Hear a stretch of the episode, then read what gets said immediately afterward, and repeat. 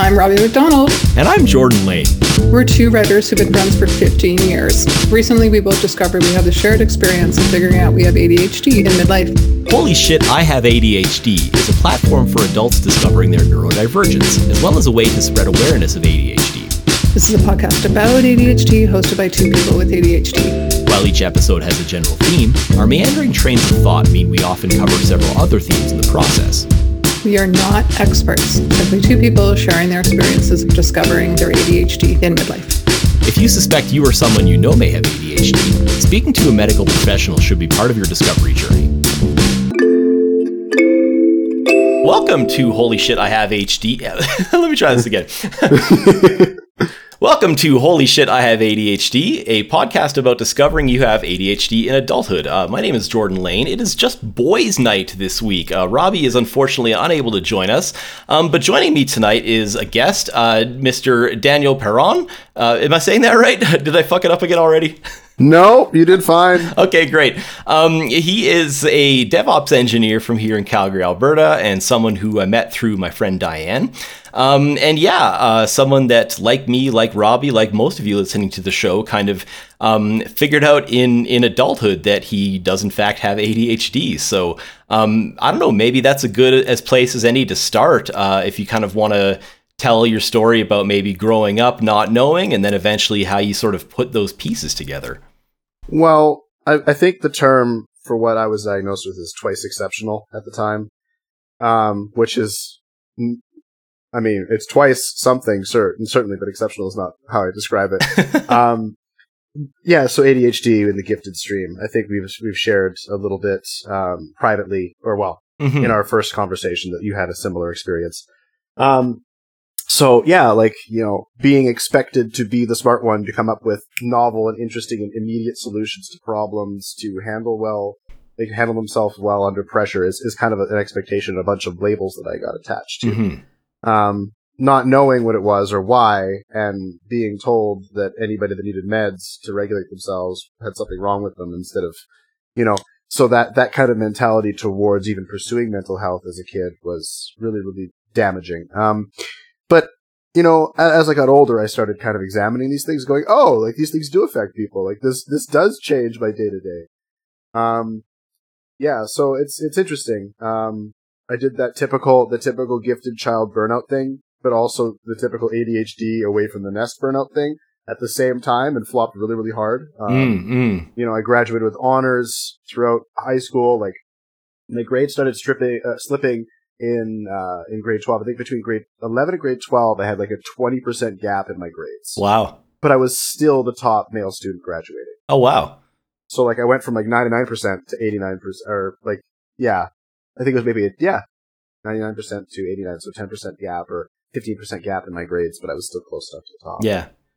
Uh, you know, but, um, yeah, it was it was a huge fall from grace, quote unquote. And then university was also that way, where I just couldn't stay in anything. I kept dropping out of things. I couldn't stay motivated. It was really rough, and not knowing what it was was very hard. Um, so yeah, that's that's definitely part of the experience.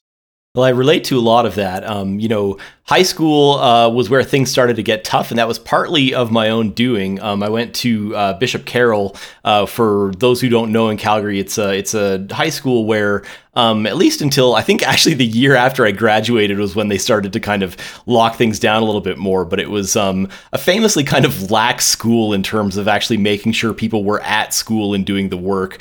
Um, so I largely kind of didn't do a whole lot for grades 10 and 11 and you know like um, again i understand so much more now uh, uh, knowing that i have adhd about why that particular uh, self-guided learning program didn't work for me, but also that it gave me the flexibility where, you know, if I needed to, like at the end of end of uh, whatever the second half of grade 12 when I started to panic, you know, I did like three religion courses in like I don't know, two days or something like that, like 10, 10, 20, 30, um, just, just cause it was able to just kind of plow through. But yeah, I just like, I also ended up uh, needing to take summer school because um, I just, uh, things really kind of uh, uh, I started to really have trouble in grade 12, um, you know, with science and math and things that I didn't have the natural kind of aptitude for. So, yeah, mm. dropped out of college the first time, or university, excuse me, the same as you. Um, yeah, I definitely feel that. Yeah. Well, I've been to more than one place, so like it's when I say I've dropped out of college and university, I mean it. Yeah. um, I dropped out of SAIT. I dropped out of University of Calgary, I dropped out of Athabasca. Um, you know, trying all these different courses. I mean, I'm glad I tried all these things. Mhm. Um, you know, it, it struck me though, especially at SAIT, just how much like high school it felt in terms of like the bullying and and you know like people treating each other in in the way that they ended up doing at, at SAIT. And I started to realize that it was my getting affected by it that was feeding it, right? Um, but that that had to come quite a bit later, you know, after reflecting on it later hmm not in the moment because you're just too stressed out about it.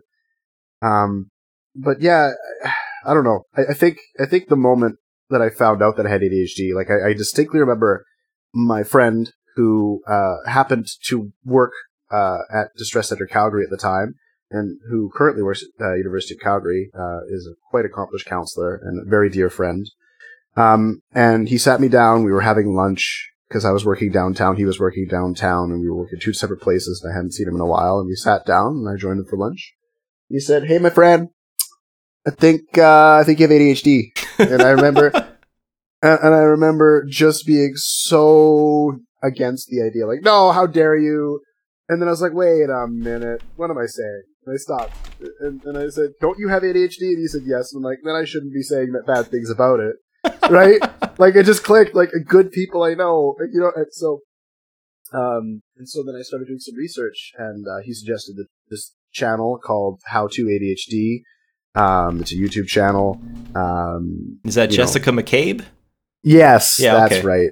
Um, you know, he suggested that, and and you know, I connected a bunch to that uh, to, to those videos, and and I felt a little bit of a sense of community in there. And I'm like, oh, okay, like you know, these are normal things to go through. These are normal challenges to have if your your brain is structured in this way. And like, I'm actually quite, you know, lucky in the sense that my my symptoms do not manifest in a lot of those ways that that are described. Like the organizational problems are a thing right now because I am ill and because I have 10 different projects that were started before I got a job that need to be finished. Um, but I have an accounting of them and they're in here. And, and I know that's hard, right? Like the calendar of, of tasks for, for people and like being able to, to, you know, hold on to those things and, and commit them to midterm memory is quite hard. Um, and for some reason, my masking and my coping has been good for that and has made that quite easy because, again, my parents were really, really not strict, but um, had high expectations, right? Like, you are smart, so you should be able to figure this out. So I did, which was not always easy. So, yeah. Um, and then uh, just most recently, like, I- I think I found out that I had ADHD. Oh, was it? It had to have been maybe four years ago now. Hmm. Um, so I would have been maybe 26, maybe 27, um, when it, when it, uh, became, um, a, you know, a thing that I was aware of in myself. And, uh, and then just recently in the last year or so, like since February of last year, I found, that's when I found nonviolent communication, right. um, which really, really helped for, you know, handling all these, you know, collating and, and organizing and, and giving respect to all of these differences within me, um, and, and all of these similarities. Um, and, uh, it was, it's really nice to be able to communicate with people in a way that doesn't involve labels or blame or, you know, things like that. hmm Um, I just switched my audio device. Yeah, no worries. Um, so yeah, before we get into the NVC stuff, I wanted to just uh, uh, cycle back to a few things that kind of came up as you were talking Sure. there. Um, so so one thing right up top, um, you you kind of said that you were getting the message that um, uh, uh, re- needing to regulate with medication was kind of bad. Was that was that Mhm. like a societal message, or was that something you were getting from family and friends? Oh, or? my mom was terrified of drugs. Terrified of any kind of drug, prescription or otherwise. She hated them. She still does. She has, she actually, she has a phobia of doctors. I can't remember what the name of it is anymore. Um, but yeah, like she, she actually has, um, like her blood pressure will go up when, whenever she walks into a hospital, whether she's Oh wow, just instantaneously. yeah, Um, and so as soon as that happens, she's, she's immediately defensive. She's not thinking rationally. She's in flight or flight mode the moment she walks into a hospital or a clinic of any kind. And so, of course, the decisions that get made there are not the same decisions, right? As a kid, you look at your mom and go, oh, well, she's making sane, rational decisions because she's my mom and I know her to do that. sure, not knowing that she's in this state of panic while her son is in all these places. Mhm. So there's there's some concern about that, right? About like where where it actually came from. It was just projection about her not being healthy. I'm not sure. Um, societal pressure, you know, the idea of drugs are bad, MK, the DARE program, Right. you know, like the fact that it's basically just speed or it's basically just Adderall is basically just you know a, a stimulant medication Mhm. you know, da da da da. All of these things that, you know, alcohol is okay, coffee's okay, but this other thing isn't. You know, very, very conservative, very, um, I don't know, like, I mean, I grew up in the Northwest Territories, right? So, it's not even that my parents were bad people, like, they're not. They did everything they did out of love, but they, they didn't have the knowledge and information, like, they didn't have access to doctors that could sit down and say, listen, ma'am, this isn't about drugging your kid, this is about getting him treatment like we want to make sure that he's healthy, right? Like it, it- that wasn't communicated. It was just this will solve the problem. Here's the pill, and of course that when communicated to somebody who's hysteric is not going to do anything. Yeah. So, you know, the diagnosis got hidden, and I didn't know these things about myself until I, you know, went back and looked and asked. She's like, "Yeah, yeah, this is what you were diagnosed with," and I'm like, "Well, why didn't you tell me?" She's like, "Well." Because I didn't want you to think that you needed drugs. like, oh my god. So, yeah, I still don't have medication. I still haven't tried Hmm. medication yet. Um, that is something that just recently I'm kind of like, hmm, you know, like it doesn't hurt to give it a try and see what happens. I, I can journal about it and see how I feel. Sure. And if I'm not, if I'm not called to journal while I'm taking the drugs, then maybe try different ones, right? Um, and and work with the doctor to work through it. But it's you know it's something that uh, you kind of have to get comfortable with the idea of some of these things. You have to like Mhm. sit on them and mature on them a little bit. And I, I wonder if my my having a perspective on what the true problems were, or what the truth of my existence was, um, as late as I have, has, has slowed me down. But I don't know. I'm I'm pretty I'm pretty content with the human being. That's that's an interesting way to think of it. Um, and and yeah, I think that's that's very common with with people that we've talked to, and certainly something that Robbie and I have talked about is is feeling like um, you know, f- well, feeling like a fuck up, feeling like, oh, I, I should be further along than I am, or whatever, blah blah blah. When in fact, you know, um, people on the outside, our peers and whatever, often think of us as people who really have their shit together. um, you know, so that's that's that's a very interesting kind of um, you know, the, the the call is coming from inside the house sort of thing. Like so much of this is is as our own hamsters on their own uh, negativity wheels.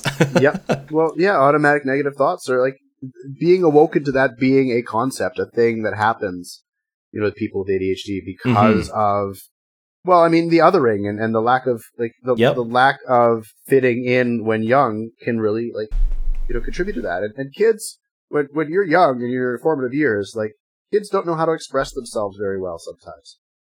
This is why, you know, when all these hormones start kicking in for kids as soon as they start going through puberty, they haven't developed the, the, the skills to respond, you know, empathetically and, and collaboratively to other people, but they're Mhm. feeling all these intense emotions.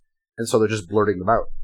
And what they see on TV and the information they've been given, and you know, like all of the societal pressure is to lash out and is to other people when they don't fit your needs because that's what they've learned, right? Like good and bad is easy to define. And so, you know, like I, I, I found that I got assigned a lot of like, this is bad behavior. You're doing it. Like, you, Mhm. you are this, right? yeah. you know, like I got into a lot of fights as a kid. I didn't usually start them. The only times I ever started them was when somebody spat on a kid who was either in a wheelchair or there was a kid that was, had Tourette's that was that was having a really bad episode because he'd been tortured the whole day. Mm. And somebody spat in his face, and I, I I remember I just exploded. Um, you know, like sometimes that happens, and then of course I get known, I get written up as, and all the stories go about me being the one to start a big fight in the middle of Yeah. class for no reason.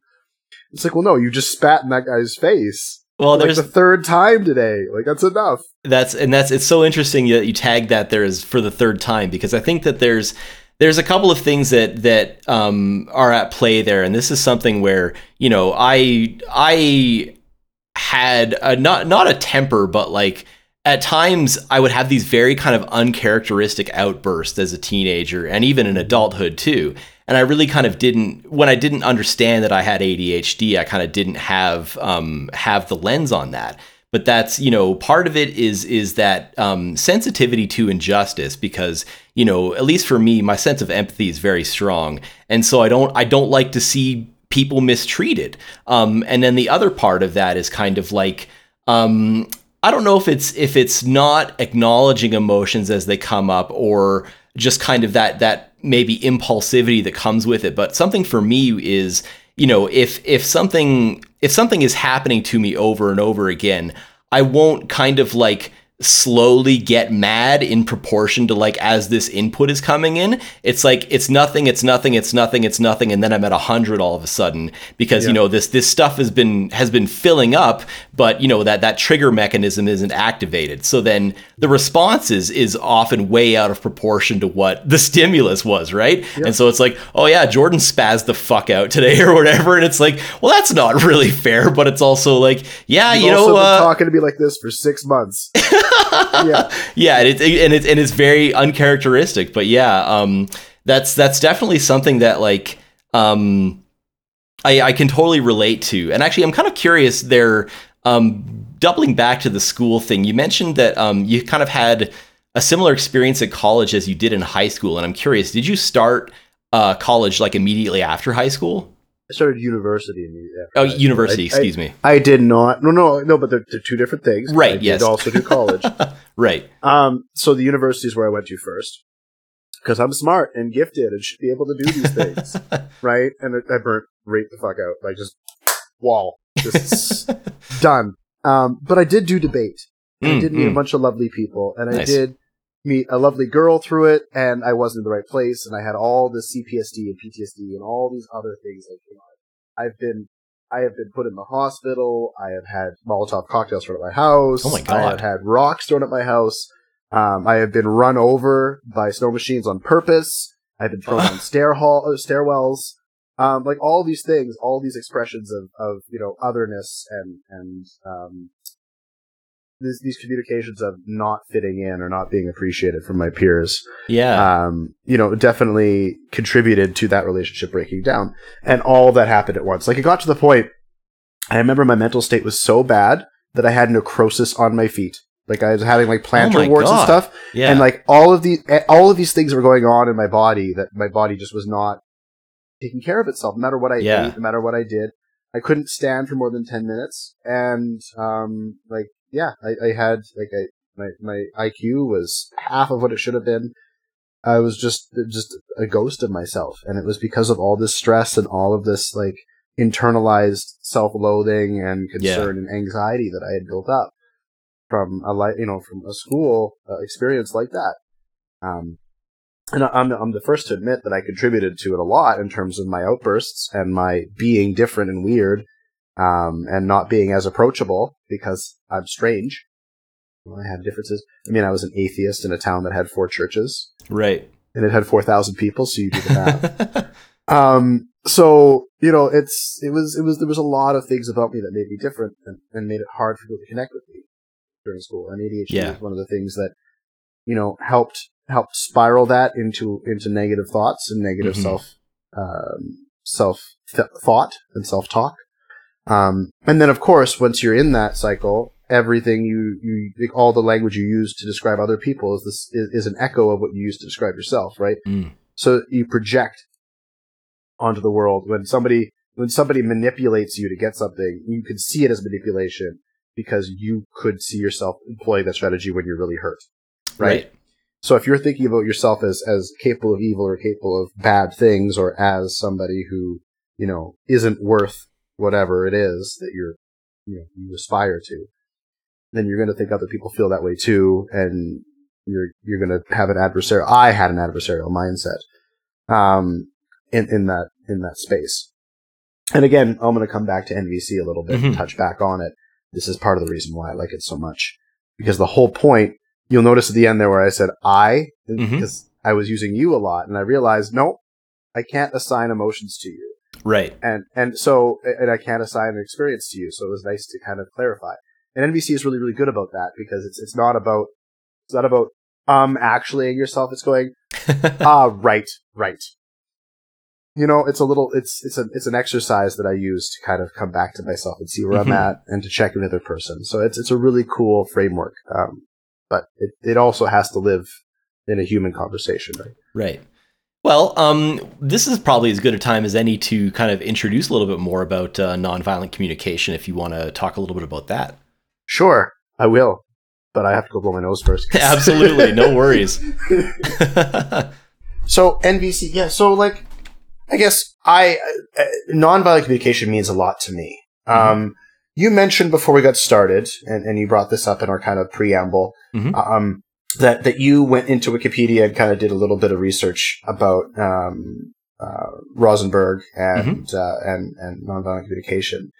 Um, what what did what did you connect with from from that cursory glance? I just kind of want to see where.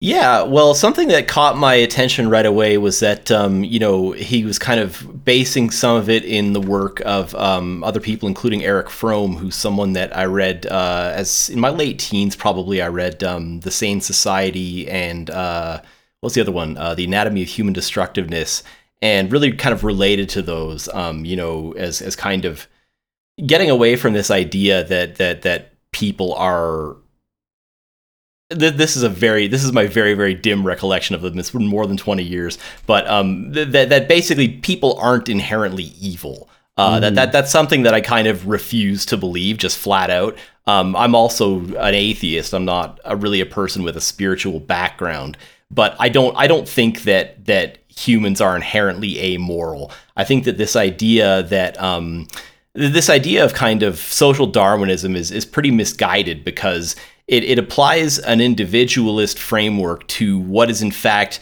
uh, uh, an uh, uh, evolution, which is an idea about groups. Like like humans survived as long as we did, not because we're towering, but because we learned to band together and work together really well. It's nothing to do with the strength of an individual human. It's to do with with ten humans being able to communicate with each other well enough to fell something ten times their size. Um, and and so so yeah, may, maybe good and evil is less the way to. Uh, may, maybe it's more like I think that that people are inherently cooperative would be a better way to frame it. You know, that's that's that's that is I think more appropriate than good and evil, um, to my understanding. Like I'm in agreement with you there. Um, and I, actually that's that's the whole point of nonviolent communication is, is to like break down the fact that we use good and evil and moralistic judgments and what's right and wrong and strategies before feelings and Mhm. needs and wants. So we tip like you know it's laid out in the book, and this is what I really really like about NVC is, is like look like when you approach a problem in your life, what do you focus on first? Do you focus on this on, on solving it? Do you focus on the strategy before you sit back and see how you're actually feeling and check in with the people around you to see how they're feeling? Like, are you jumping to a solution in conversation even? Right.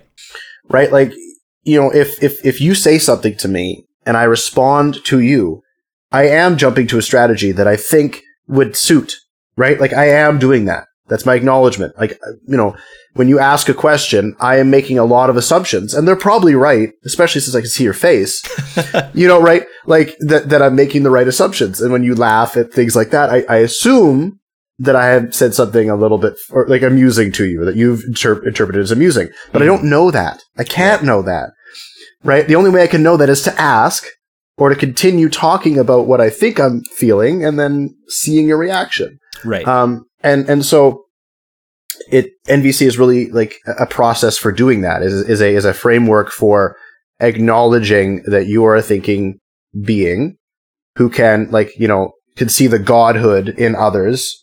Right. Like th- that's the other thing, like the thing that I connected to with, with, with NVC because I'm an atheist too.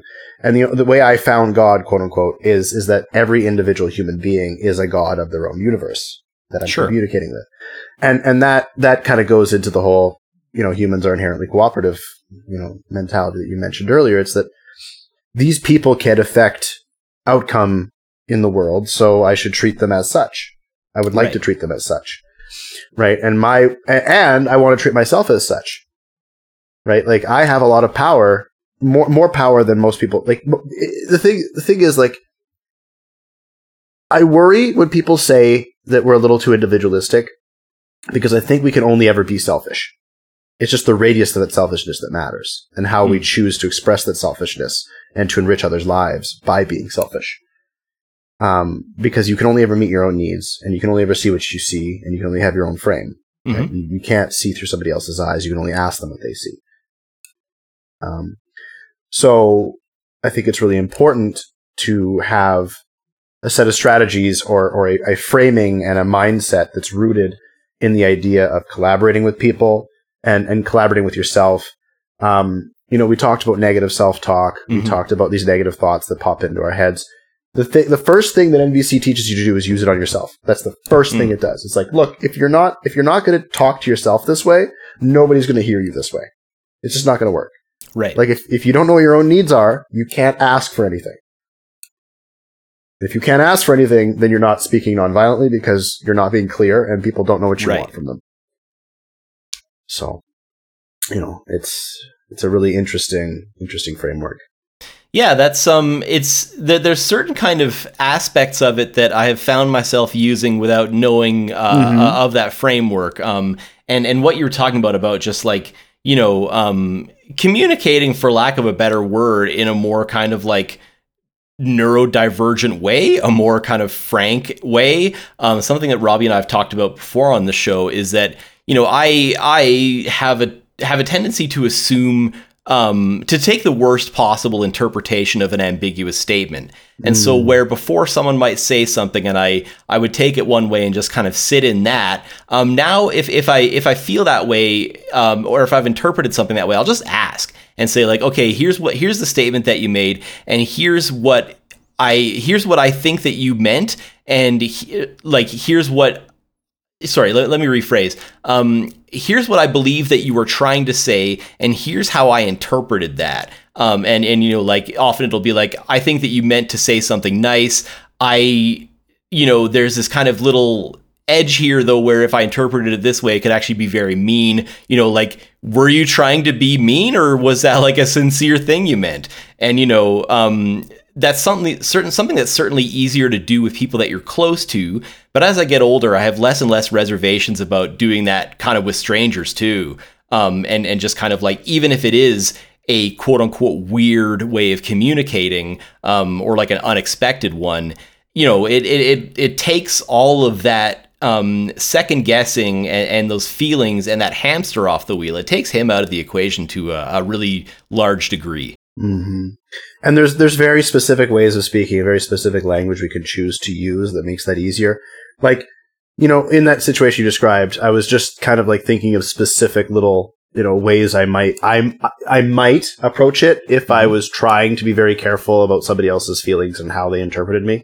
Like, Right. you know, instead of saying like I think you meant this, I would probably say something like I heard Right. this, right? And because I am thinking about the times when other people have said something similar and I took it as an insult, right? Like it, NVC is very, very clear. You are the actor, not the Right. other person, right? Like you, you are not acting for them, right? So when, when you, when you say something to somebody or when I would say something to somebody, it's, it's important to acknowledge that the idea is coming from me and and rooted in my you know past experiences my current feelings my energy level like the time and context that is me um based on the stimulus but it's not like they they didn't cause any of those things hmm and and removing people from the cause and acknowledging that you have the choice to feel the way you do and to respond the way you do is the core of NVC. The whole core of it is like you could you could either choose to choose or choose to react. That's it. Right. Yeah, that's um. I have a friend who's a who's a coach, and that's uh. a I'm not sure if she's familiar with NVC, but she's talked before about this idea that like um no one can make you feel anything. You know, Yeah. like all, all that happens is is th- there's events that happen, and ultimately your feelings are are unfortunately for better and worse yours alone to deal with. Yeah. And yeah, and that's that's something that you know I was I was 37, 38 before I started kind of doing the work and, and coming around to that idea. And it's like, you know, in retrospect, very obvious. But yeah, like uh, I've spent so much of my time um, not only giving people too much of a sense of ownership over my emotions, but also, you know, it's it's almost using um well, you're calling it nonviolent communication. It's using kind of those emotions and those reactions as as a weapon of sorts to make the other party Yes. feel bad. Yeah, violent communication. There, there is there is an opposite to nonviolent Right. communication, and it's violent communication. Um, Yeah. and, and you know what? I have found myself for the last couple of years, like since discovering it. Well, I guess a year and a half. Um, describing uh, instead of describing language people use, you know, with me or, or with the intent to manipulate me or with intent to hurt me or da, da, da, da, to get me to see something hmm whatever, like, you know, to use violent language. I've, I've been using language like it's not, like it's violent or it's not helpful or I really wish they'd say it another way instead of saying they're an asshole or this was stupid. Like, I'm not even, like, it's not even popping into my head anymore. Like, I'm not, I'm not just like, they're a fucking idiot. I'm like, man, I really wish I understood what they were trying to tell me Right. Because I just missed their message in, in, in the pain that it caused or that I felt, right? And and even just acknowledging that and mourning the loss of communication Mm, mm. allows you to kind of you know come back to it and go, well, like, is there something that I want to get out of this conversation, even after it's long dead and it's not, you know, like you can still live in the past a little bit to just go dig up the lessons that I do constantly. yeah. But but again, like having a positive frame or a neutral frame on on those kinds of interactions is immensely helpful. And I'm not saying I'm I'm capable of doing it all the time. There are plenty of things I ruminate over, but I try to catch myself. hmm Um, so you, you're talking a little bit about the opposite of nonviolent communication being violent communication. Um, I saw a picture of uh, of Marshall Rosenberg uh, dressed absolutely looking fly as hell in a uh, Reebok uh, color block tracksuit and a pair of uh, Nike waffle racers, racers I think. Uh, and he's got these uh, these jackal and giraffe puppets, which, as I Yep. understand, represent uh, violent coercive communication and nonviolent communication. So, can you tell Yes. me a little bit about that? Yeah, so that's that's another thing that I, I found really interesting. So I actually discovered nonviolent communication from a small clip where he was using puppets to describe, you know, uh, how to how to accept gratitude Hmm. in a nonviolent way, like how to t- how to actually compliment and receive a compliment in a nonviolent way. Um, and it was only like a couple minutes long, and it was grainy as all hell because the poor man died. It, well, I mean, not poor, but unfortunately, we no longer have his help uh, Right. figuring the world out since 2011. um, so you know, this is from that era or before, um, in terms of video. Right.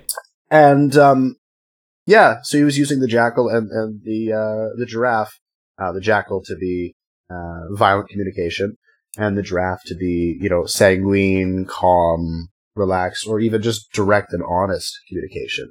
Not always calm, like you're not always going to be calm, but being authentic to who you are is kind of the whole point, right? Um, and yeah, like it was it was really interesting seeing him kind of do it, and I, I remember thinking at the time, this is so childish but I didn't close the tab. right. I watched it like maybe 10 seconds of it or 20 seconds of it, like, ugh. And then, but I didn't close it and I navigated off and I'm, I'm, I'm the kind of person that has like 60 tabs open at a time. So I didn't get back to it for a while. Right. And I came back to it, I'm like, why do I still have this stupid thing open? And I clicked on it and I wa- actually watched it and then I saved it. And then I was like, okay, now where do I find what this guy's talking about? This is actually like, I'm starting to connect with this. hmm Um, and I, I found a really crappy, terrible PDF version of the book. Um, and it was awful. and then I bought a copy of the book because why not? Uh, physical copy. I lent that out since. And, and then I found an EPUB version that has been immensely helpful to have in my pocket. Yeah. Um, like in the book, there's a vo- vocabulary for feelings. Now, when was the last, when's the last time you were feeling something really, really strongly and you sat down and just went through the list of feelings that you know of to determine whether this is like, give it its fair shot at how you're feeling? Like if you're so overwhelmed, because overwhelm happens, right? Sure. And so when you're getting overwhelmed, like, is that the only thing you're feeling? Like you're also sometimes feeling irritated or sad or mournful or da- da- da. hmm and like, when was the last time you've gone through all of the possible emotions and actually gave each of them a fair shot? Uh, almost never. Um, Yeah. I, I find though that like I'm generally pretty in touch with what I'm feeling.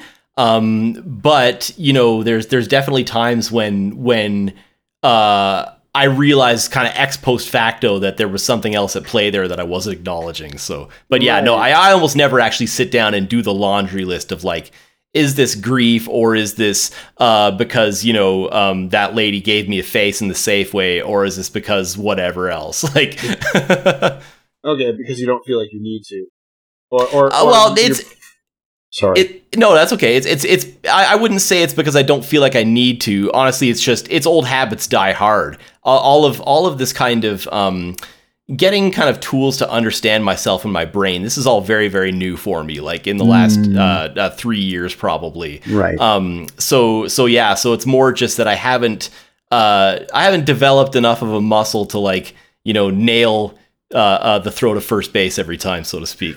no, I I don't. I never do almost never. Like, and I don't think any human on the face of the planet nails nails a home run on the first throw in terms of in terms of their emotions. Mm-hmm. I, I had a conversation with a friend of mine recently about like finding his why, and and he described his why to me in a way that was very narrow. Like it was like it's it's discovery. And I said, well, I said that's fair. I said, but that seems like a strategy to me because like my why is to make life more wonderful for myself and others and to leave the world a better place that I found it. Like that's that's why I want to exist in this play on this plane, you know, plane of existence. Is I want life to be as wonderful for as many people as I can, and myself included. Right, that's just that's a why, and that mm-hmm. includes discovering ways to make that happen. So that includes discovery. That includes well, that's, the that's, strategies. It's interesting that you framed his as narrow because his seems very very broad in scope. Yours is, I think, more specific and defined. Perhaps, but but the point I was trying to make mostly sure. is that is that like your why doesn't always ha- you don't always have to hit it right. Like my describing it could be too focused, but it could be in the right direction. And right. I think I think people are scared to. Ex- I I remember being scared to examine exactly what I what I was feeling and to be honest about what I was feeling, because if I didn't get it right, then you know like there was only one chance to get it right or like i had i had to be i had to have an immediate response that was the right answer for somebody like what do you mean you know, I had to have it all laid out at once and I had to be clear and concise. And it's not always that way. Mm-hmm. It's a, like, it's okay to shotgun in the direction. You know, like I'm feeling irritated, uh, frustrated, mm, nah, annoyed. Actually, annoyed is where I'm at because they're all in the same little cluster right. sometimes, depending on how you're thinking. And it's it's okay to miss the mark.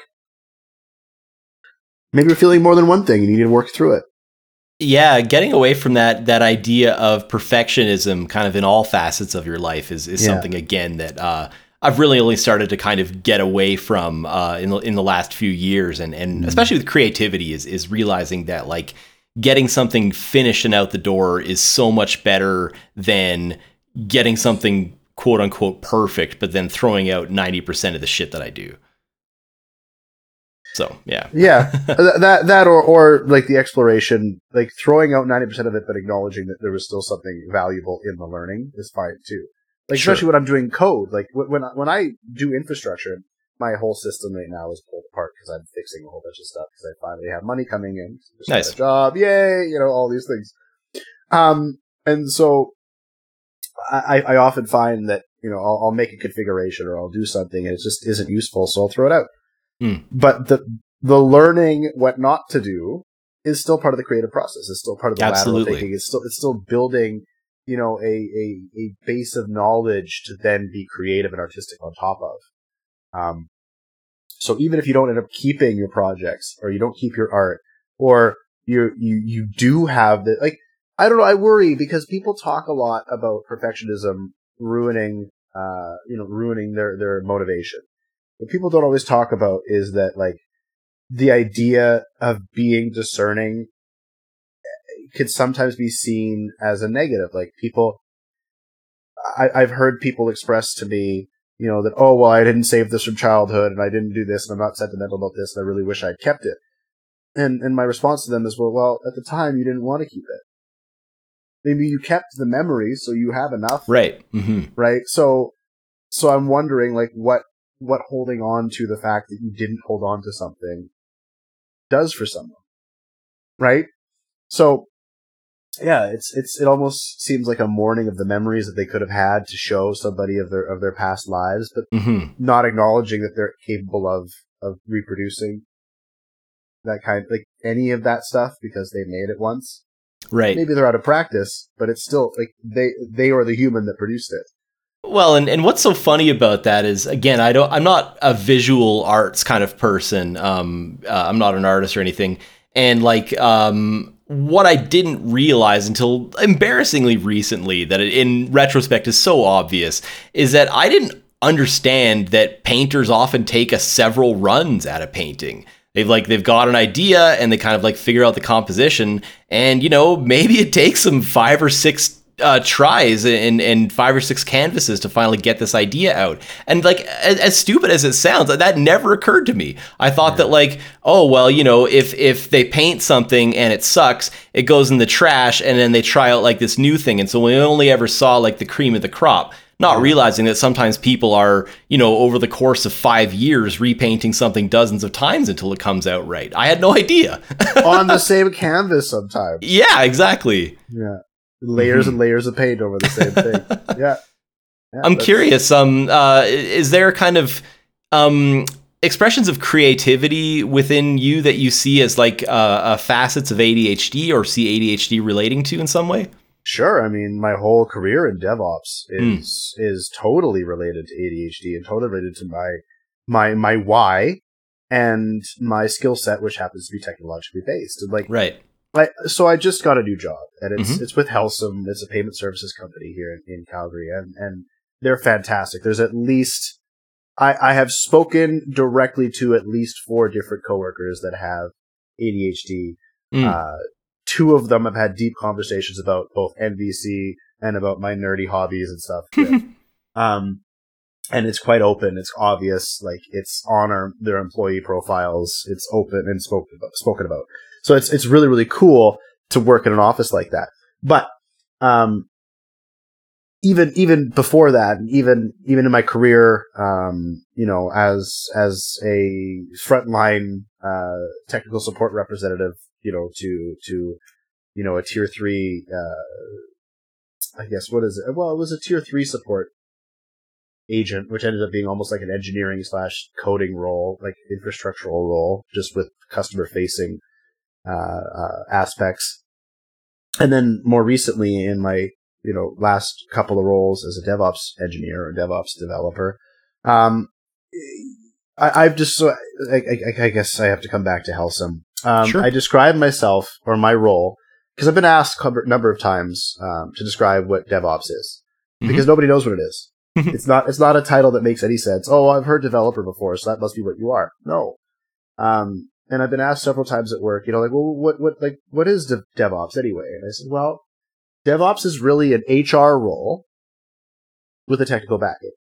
Mm. It's really a human resources role. It's, it's about getting everybody's tasks, everybody's work visible by the entire organization, making certain that everybody sees everybody's effort, and then building systems to support those things in a technical way. Is going, here is a computer I want you to be able to show what you're working on to the team over there. I want them to see it. I want them to love it. I want them to know your name and why you do it. Right. And what the metrics that you care about are in a way that they're able to connect with. Like I want everybody in the organization to be connected to the stats and to, to the systems in a way that lets them feel ownership. You know, that, that's done through a lot of automation and tooling. It's, it's getting rid of workarounds. It's trying, you know, like how much time in a typical office day is spent on like doing things that are outside the procedure because the procedure can't handle this edge case. Or, you know, working on a production line where this one piece is just slightly out of spec and it shuts down the whole production line. like DevOps is about whistleblowing at those moments and going, wait a minute, this is not sustainable. We have to fix this. Workarounds right. are not cool. Like we need coherence. And and not just coherence, but like the ability for people to be comfortable and to feel right about clicking that button. Right? You want your systems to support, like I was even talking the other day to a colleague saying, you know, I really want the, the marketing team mm-hmm. is to be able to say, hey, I want to spin up this like side project website to do a marketing campaign with and, uh, and not have to go to a development team to have that happen. Not have to come to us to have servers spun up to make it happen. Right. Not have to go through all these checks and balances and hoops. All the ability to click a button and have a whole bunch of scripts in place that ensure that we're not getting charged too much money for it being put up, that it's safe, that it's secure, that it does what they expected it to do, all programmatically in the background, because that's what I do, and that's what other people in the organization are equipped to help with. Right?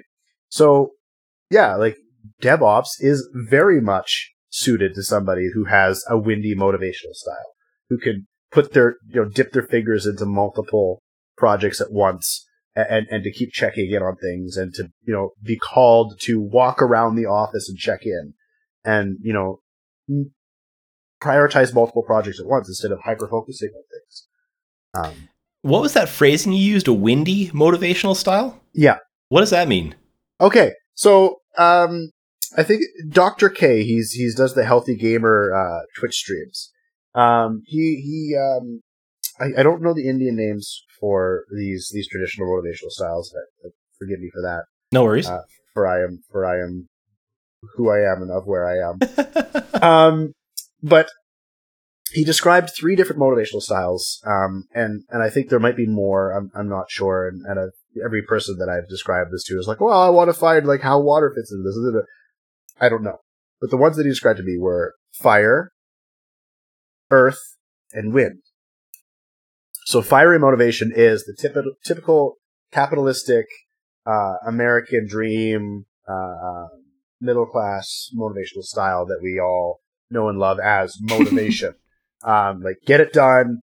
Doesn't matter if it sucks. You have this goal in mind. Drive to it. Get to it. You know, like seek these things in your life. You want a white picket fence? Go get it. Right? That's fiery motivation. Like go, right. go, go succeed at your job. Go do these, this, this thing. Um, whereas stony motivation is more like, you know who you are, you know what kind of person you want to be in your life, and you're willing to kind of just take what comes uh, and respond to the challenges that, that keep you in that space. So it's it's it's more about like being uh, not calmness, but being true to yourself more than stability. Yeah, yeah. It's a, although that's why it's used why they use Earth as, as sure. a scripture for it. Yeah, it's way about being stable and, and about being you know you're human. Um, mm-hmm. And then the windy motivational style is typically associated with ADHD. Actually, it's correlated mm-hmm. quite strongly with ADHD. Um, and it's it's all about being able to kind of like let your mo- let your motivation shift and and flit around and get caught up in things and it be being open to the fact that that's going to happen to you, whether you have ADHD or not. ADHD is again correlated with it because duh, what, what did I just describe? Right. Um, but there are people who are mostly neurotypical or closer to neurotypical or certainly don't have ADHD that also exhibit this style. It's it's just a part of it, right? Sure. There's, there's other facets. Um, but being aware of the fact there are different motivational styles. That when you say the word motivation, what you're not you, you don't necessarily mean the westernized single singular type of motivation that we're used to. Right. Um, so yeah, that's that's kind of why I I'm, I'm glad you picked up on that. I'm really glad you did. I'm glad uh, it that way. Actually, well, you know what? Let, us double back to one more then, because um, another word that you used earlier that I don't get to hear much is is sanguine. Um, and and so like I know that that's something to do with relating to blood. Uh, off like the the what do you call it? Etymology. I believe like that's the word I was looking for. I I, I was just going to say I think the I believe the etymology of the word comes from the fact that it's it's to be used um, to describe like calm or content in the face of adversity or in the face of trying circumstances. So like sanguinity is is being able. To, it's like almost like a buoyancy or a or a, mm. like a you know a state of calm. Um, because when you're sanguine, like you are you are full of the blood, lifeblood. Right? Mm. You have the blood in you, right? Like you're not yeah. drained. It's not right. So yeah, yeah, but vital, I guess, kind of. Yes, exactly. Yeah, yeah, yeah. vital in the face of, of adversity and challenge, right? I believe. Yeah. Cool. Um, so so another thing, uh, kind of um, something that you that you t- touched on up top that I thought was really interesting. Um, so this is a discussion that Robbie and I have had on the show before, and we both kind of came down still firmly on the fence of like we don't know how we would feel. But in terms of like we know people that we do suspect to have ADHD, uh, and we don't kind of really know how to or whether to approach it, and whether that's any of our business or blah, blah, blah. So I'm kind of curious. You said that you had a, a close friend tell you about four years ago, and I'm just mm-hmm. wondering, like, what was that like for you? Um, I'm sure there was a, a, real mix of reactions. Well, as I said, I was initially re- very resistant to it. I was like, yeah. no, no, no. He's like, well, just go watch these videos. He's like, you know what? And, and this is this is how this is how it worked for me. This is this is what clicked, and this is how I got connected to it. Is that he said, you know what? Whether you have it or not, I'd still appreciate it if you'd go and watch some of these mm. videos because I have it, and I want you to understand me better. That's a good framing. Yeah, and I was like, okay, that I could do. And then I'm starting to go, oh, I see the similarities now. I get it. And like being able to connect to him and then use it, like instead of like comparative analysis is useful, but I, I, I with NVC especially, I'm very careful about using comparative analysis. I don't like it because it's yeah. miserable. But when you're doing it favorably with a friend that you trust and are using it to like, you know, find things as a mirror or as like a, a foil, that's different. When you're using it as in a way to kind of like, oh, I should be this or I should be that or this person's way more attractive than me or whatever, then it's then it's not good. Right. Or I'm more attracted to this other person. That's also not good. That's right. Them, right. It's not. It's not collaborating and connected. Mm-hmm. Um, but yeah, so I, uh, I, I help, I found that framing very helpful where it came, like, I, I could tell that it was something he was sharing rather than an accusation he was making. Yeah. And I think that's mostly where I would come, uh, where I like to come at, at this whole discussion, uh, about ADHD. Um, you know, I, I have had somebody who I kind of, you know, an acquaintance of mine who I mentioned. It's actually a mutual friend of Diane's. Hmm. Um, or, well, I'm not going to drop names. Um, nope. Yeah, that that's as, as specific as we can get. yeah. Um, and uh, I was sitting with her at a tea shop and talking, and, and she's, you know, like, oh, you know, I'm so ADHD sometimes. And I'm like, well, I have ADHD, and like, I just want to say, like, if if you think you have it, and if you use the word, and you're concerned about it, and you described a couple of like a couple of markers for it, then I think you should go get tested and go talk to a doctor because you're discussing all of the like you're you're diagnosing yourself in front of me right now. That's how this works. Right. Like the diagnosis for ADHD is you talk about thinking you have it. Right. And why you think you have it and why your life sucks because of it. And that's the diagnosis. That's how it works. like that's check. That's half of it right there. You know what I mean? So, yeah. So yeah, so so it was it was kind of nice to be able to have that confirmation in front of me. I mean, I don't think we ever had a negative conversation about it. She didn't take it in, in, a negative way. It was more, it was very collaborative, and it was like, well, I mean, like you're welcome to find this out about yourself, right? Um, but yeah, I don't know. Like, I I think I'm pretty comfortable discussing with people. Um, I uh, I'm also with all those coworkers I talked about at at Helcim. Um, every single one of them that told me they had ADHD afterwards uh, after I'd already met them or I'd, I, I suspected already. Um, because I'm quite in tune with that because that's how I treat my ADHD. I, I just, mm-hmm. I, I, use mindfulness and awareness. I don't have drugs. I haven't had treatment. I haven't had counseling specific for it ever. None of those things. Like no professional help at all because I just found out mostly recently. And then I'd been going through financial issues for quite a while. Um, and I just really never had the money to spend on you know, taking yep. care of myself and getting counseling and doing all that stuff. Now I got benefits and now I got money coming in. Sucks. Yeah. Yep. Um, so I have all that coming in and I'm quite fortunate. So I kind of want to use it and, and to mm-hmm. explore some of these things. Um, but I'm quite glad that I was able to find all this information out. And when I think about what I learned and where I am as a human being now with the knowledge in my head, um, and then looking at people that I see struggling without the diagnosis, it's not about being right or about having something to like you know to to diagnose them with so that they'll go and take this treatment this specific treatment that i've defined right. it's i would like to be able to share with them my perspective on on something they could look into right because i've seen uh, my awareness and my knowledge um, of, of adhd and, and my knowledge of what it means and how it works and how my life works, you know, in this framework, mm-hmm. um, just having that knowledge and having understanding of it is been, has been very helpful in, in, you know, reducing those those outbursts that we described, those those Mm-hmm. spaz moments. Like another mutual friend um, of, of mine and uh, Diane's, you know, like we, we had a bit of a falling out, Mm. um, and and it was due to miscommunication. You know, like I didn't know they didn't have data on their phone, so they couldn't message me, and Mm. like they thought I was being an asshole because I didn't show up on time, and they blocked me on Facebook. And and just like kaboom, like you're an awful person because you don't respect my time. Bam. Right. But no, like, and and because when you know because rejection sensitivity is such a huge thing, and and that was rejection sensitivity based on you know like all these other little these little um cues that this person had had given me, like the fact that they had you know gotten uh, their booster shot right before we were supposed to go rock climbing the next day and didn't think about it, and just all Uh. these little organizational like snafus, right? Like oh well, actually this time, and actually this time, which I'm totally fine with. But in retrospect, if they didn't know about these things, then it's it's kind of sad that they don't know why they're doing these things. Mm. They're internalizing all these behaviors and then projecting. Right? So so let's um I'm curious then um you know you you talked earlier about a situation where you did uh talk to your friend uh, uh about your suspicions but after they had kind of brought it up um if if if if you and I are like friends and that that subject has never come up let's say that I have never even heard the phrase ADHD um I'm curious is that is that something then that you would try and like hey I recognize this in you? And if so I'm very curious kind of uh, if you can sort of illustrate for me and the listeners what approaching that conversation with uh, nonviolent communication techniques might look like. Oh my goodness. Well, okay, so first of all, first of all, nonviolent communication is 100% about time and context.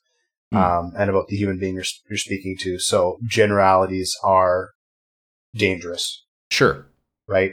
Um, because then you're just going to blurt out a performed line that is not alive and not your current state and not their current state. So that's number one. Is like being able to be flexible is the heart of NVC and being able to reformulate the ask based on what you see the other person presenting like, Mm. uh, you know, is, is a huge deal. Um, so, oh man. If that's if that's too much. no, uh, no, no. It's it's a really good question. I like it, and and and I'm I'm glad you asked. I'm just trying to put it together. Yeah, no, in- take your in- time.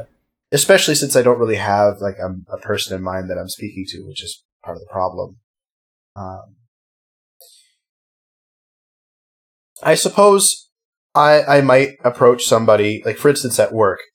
Um, if somebody's struggling to meet deadlines and having trouble with stuff, I might just sit down with them and say, "Hey, listen, um, you know, I I'm when I see you struggle to keep you know track of time and track of tasks that you're working on and and being unable to hold your attention where you'd like it to um i'm feeling really like really concerned because i remember when i felt that way and i felt really really terrible about it.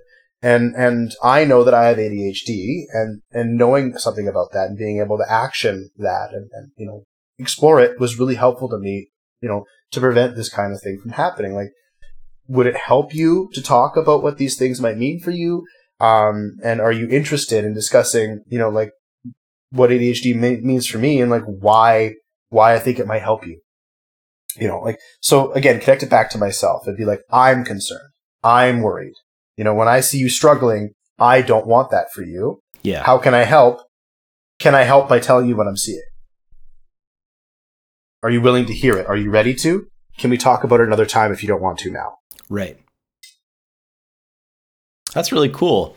Um, so there was something else that I wanted. Oh yeah. So so kind of going back to um uh to, to DevOps and stuff. Something you mentioned up top was that um you know you, the organizational problems haven't really been an issue for you. And I'm kind of curious if there's like elements of you know what you would kind of use to organize in like a tech career. Uh, you know uh, Kanban or Jira boards and that sort of thing, and, and whether you apply those kinds of techniques to like just organizing your life in general.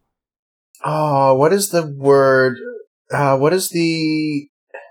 It's the note-taking format where everything is connected as a series of notes, um, where you like link between. It's an Is this- Is this Memex? No, no, it starts with a K. Oh, okay. Um, I don't know. Yeah, no worries. Uh, I'll A look- I- I knowledge could- graph? No, no, it's a note taking system. Oh, right, right. Yes, you said Yeah. that. Um, I think Onyx, the the note taking platform, or Obsidian. I think it's actually Obsidian. Obsidian. Let me see. Hmm. Anyway, I, I can look it up later. I'm, we're here. We, we, we, we can all we can also edit this. That's uh, that's no big deal if you want to take a second look it up. Sure, but the flow of conversation is important. Uh, and Yeah. not losing memory of what it is is also Mhm. important to me. And I know Right. myself. That's part of the organization, right? Is like knowing Sure. when to like throw away the, the, the, the rabbit hole. Like now the Mhm. rabbit hole's not important. Let's go back. Um, anyway, so I, I have often described my thought process as a series of nodes in my head Mhm. where like all there, there's a bunch of connections um, to other things. And that's that's like when people say, "Oh, you it sounds like you like." It almost seems like you have a photographic memory. It's like, no, I have a relational memory, and I, I Mm, put a lot of effort into making those relations happen so I can hold track of things. Um, so like, you know, I, I might be struggling to remember something that somebody said until I like until I connect to a smell that I smelled there, and then I can put myself in there in that moment and have that conversation with them Mhm. over in my head, um, or or even just a sound, or so. There's all these different connections, and sometimes they're abstract, sometimes they're physical, like I just described. Sometimes it's food, but I don't have to eat the food. I just have to remember eating the food and go, Right. "Oh, right," and there I am. Um, sometimes there's an emotional connection, but being aware that can just just holding um, all these nodes of information, all these all these ideas um, in my head, in my organizational structure, and then knowing that there is going, trusting that there is going to be a way for me to get from where I am right now to where that place is, should I decide to put effort into it, allows me to relax about the organizational thing and not and not be so caught up in in worrying about whether I'm going to be uh, able to remember something. Like deadlines are still a problem, um, but I find like you know my place is a bit of a mess, but like all of the papers that need to be resolved are out and on top of things. Nice. Like if anything is urgent, it's out. Like I don't put things away until they're done with. And yeah, that sometimes means that my place is cluttered. But it also means it gets done. Um, like my dishes, I deliberately do not put them in the sink.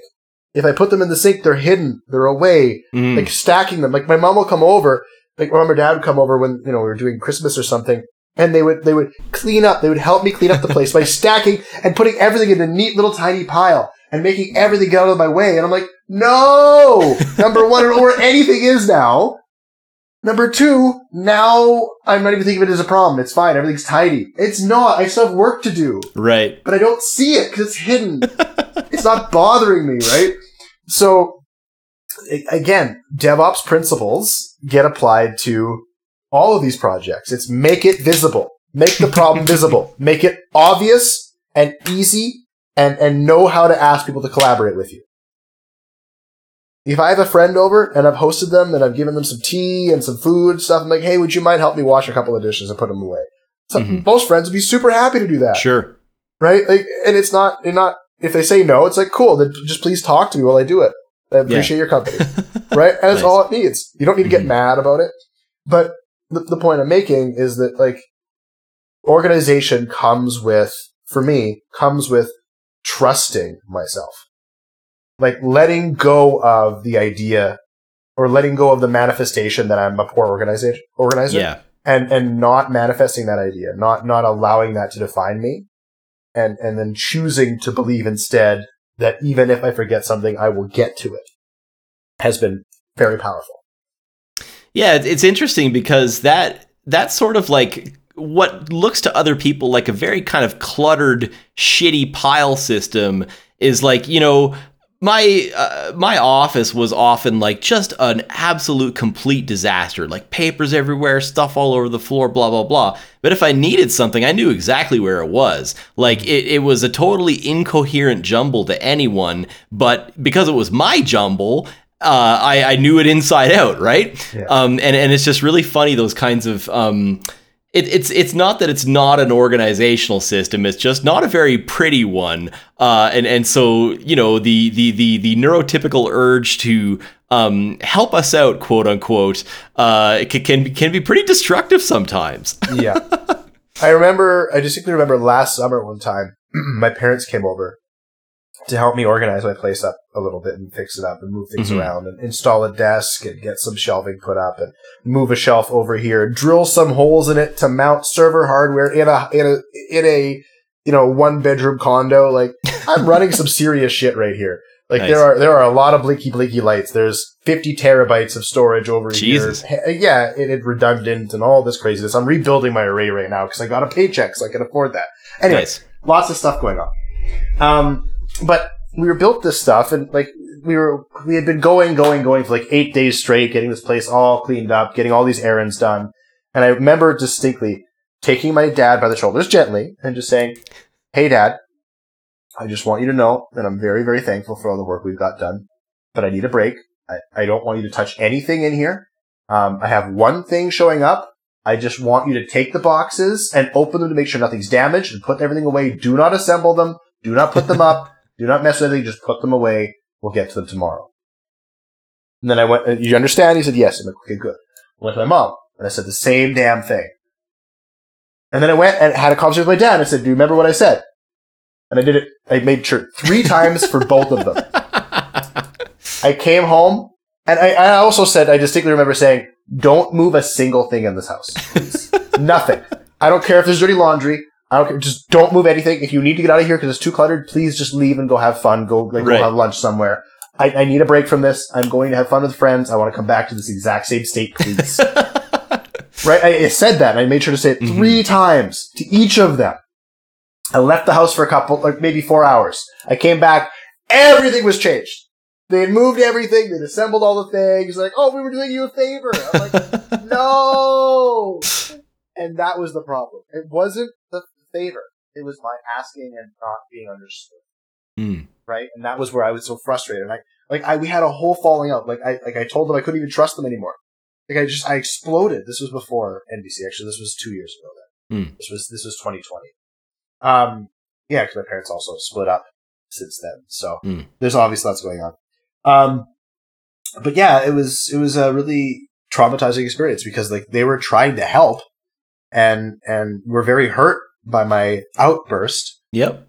And I was like, well, I told this is my space and you didn't listen. You know what I mean? Like it's like coming into somebody's mind and going, try, try figure things Mhm. out. You know?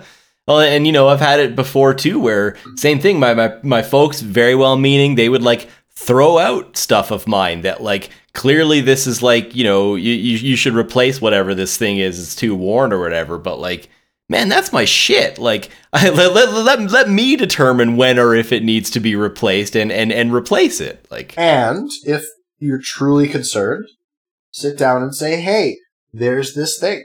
yes, It looks awful. How about a new one? yeah, exactly, exactly. Just, just, just, just talking about this stuff, um, for sure.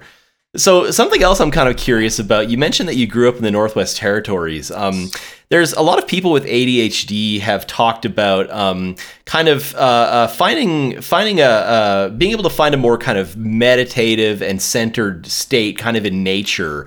And I'm kind of curious what your experiences are growing up with. I assume a fair bit of of, of wildlife and, and and natural landscape around you. I would hop on a dirt bike or a quad or a snow machine and go into the bush. Nice. Um, I, I remember, you know, there was a day where I just, I, I was, I was riding my dirt bike in the ditch, uh, and like I was seriously riding it, like, like jumping things, uh, ju- not, um, how do I put this? Not, never, never jumping an intersection where cars were meant to be, but jumping anything that was like, you know, in, on farm roads where they have like a little, like the start of a, of a road. Oh yeah, no, like, like I've I've definitely done exactly what you're talking about in like Grand Theft Auto. right, yeah, but in real life. yeah, Um, exactly. And, and, and I was going pretty hard. Um, but I remember, I remember just like muttering to myself all these like swears and all these hateful things, like just like fuck this, fuck that, and just like letting it out. yeah. Um, and and just like yeah, meditative, like just like burning of a candle in my mind as I was driving, and not even I'm barely even paying attention to what I was doing, but like I remember uh, driving home and parking the vehicle, and somebody pulling up in my driveway and be like, "Wow, I was really impressed with how careful you were being out there." Like, what? I didn't even think about it. But yeah, it was it was so it was kind of meditative. Um, and it Nice. was obviously something that I had done so well, or like had integrated so so much into my being that I could do it kind of passively or as a secondary task. Um, and and just like racing or driving a car in general is, is kind of like that for me. Like, you know, operating machinery could kind of be meditative. Um, I I never really uh, I mean, meditation never made sense to me when I was a kid Hmm. because meditation was described as not thinking anything. I have ADHD. That can't be done. it's difficult, that's for Yeah, sure. well, it's not. It's, it's, it's not not thinking about things. yeah. It's about not reacting or responding to those things, which is a very different Right. framing, a very different ask. It's oh, just calmly accepting. Oh, Right. that I can do. Yeah, that's that's definitely something that's come up on the show. Is is I had the same understanding or misunderstanding, I, I guess I should say, of meditation. Uh, but that's you know, excuse me. Um, Robbie's a Buddhist, and she's definitely talked a lot before on the show about um, you know, that that that, that meditation isn't necessarily something that you ever quote unquote re- get good at. Like it's it's still you're you're every time you sit back down, you're you're the student sitting down for the first time. But um, yeah, I guess um, there was only kind of one more thing that I wanted to ask you about a little bit, which was um, you, you mentioned before that you had some nerdy hobbies. I'm seeing some art behind you on the wall. It looks like uh, like mechas or or like kind of exosuits of some kind. Can you tell me a little bit about what's going on there? The right one right above me here. Yeah, what's that one? Well, I mean, it's a set of characters that have very distinct silhouettes. Can can you make it out much? No, I, I, I'll, I, my, my level of familiarity with like what I assume is video game stuff is really low. No, this is the Avengers. Just That's the stylized, Avengers. Just stylized as like Bionicle style or like kind of Yeah, it looks. I was thinking like, uh, like, like the at the very start of Final Fantasy three, those guys in the suits. That fella on the right there kind of looks like, uh, like that. This- the silhouette. Yeah, That's the Hulk. that's the Uh, Hulk. yeah, the big green one is the Hulk. Wow. Hawkeye, Captain America, Thor, and Iron Man. Just Huh. kind of like with with kind of an interesting, different, alternate art style. Um, Yeah. Up here is Gundam. Um, this is Okay. This, this is Gundam Exia, Exia, I think. um, or maybe it's yeah, I think it's Gundam Exia from uh, Gundam Double Zero. Um, and then uh, yeah, I've got a Mega Man poster, way up there, the one that's actually Oh, I see. oil That's print. Mega Man now. Yeah. Okay. And then this one, the light is kind of hard to see, but it's it's uh, Cortana on the top with Master Chief on the bottom okay. Yeah. from Halo. Yeah. And then Um, th- this this guy here between those two, that's Master Chief again. no, right here, that's Gipsy Danger from uh, Pacific Rim. Oh, okay. Yeah, I have seen that movie. That movie actually that kicked ass. I love that. The original Yeah. one, certainly. Yeah, the second one. Uh, I didn't see the sequel. No. yeah, well, I wonder why. Um, I've also got some art that you can't see that's in the corners here. That's it's finger painted art Mm. from. Uh, I went to China as, as a kid in high school Oh wow. and went through a market, and there was a guy making art with his fingers and ink, and so I got a couple pieces of his, and they're framed. And Oh, that's awesome. Here. Very cool. Well, um, unless uh, if there's anything else you wanted to discuss, I've still got lot all the time in the world. But otherwise, um, yeah, this has been a really, really interesting and uh, and fun conversation. So thank you so much for joining me. This has been a fantastic conversation. I'm so glad you Mhm. you know saw fit to invite me onto this podcast with you, and I'm so glad that Diane put us in touch. Yeah, I owe her a thank you for introducing us. If you enjoyed Holy Shit, I Have ADHD, subscribing to and reviewing it on your podcast platform of choice helps more neurodivergent folks find us, as does following and promoting the show on social media. A full list of platforms is on our Anchor page at uh, anchor.fm forward slash holy shit, I have ADHD. While you're there, why not leave us a voicemail? You can also share your thoughts on this episode or your own ADHD experiences with us at, you guessed it, holy shit, I have ADHD at gmail.com or via our social media pages in the episode notes. Bye for now and hyper focus on the positive.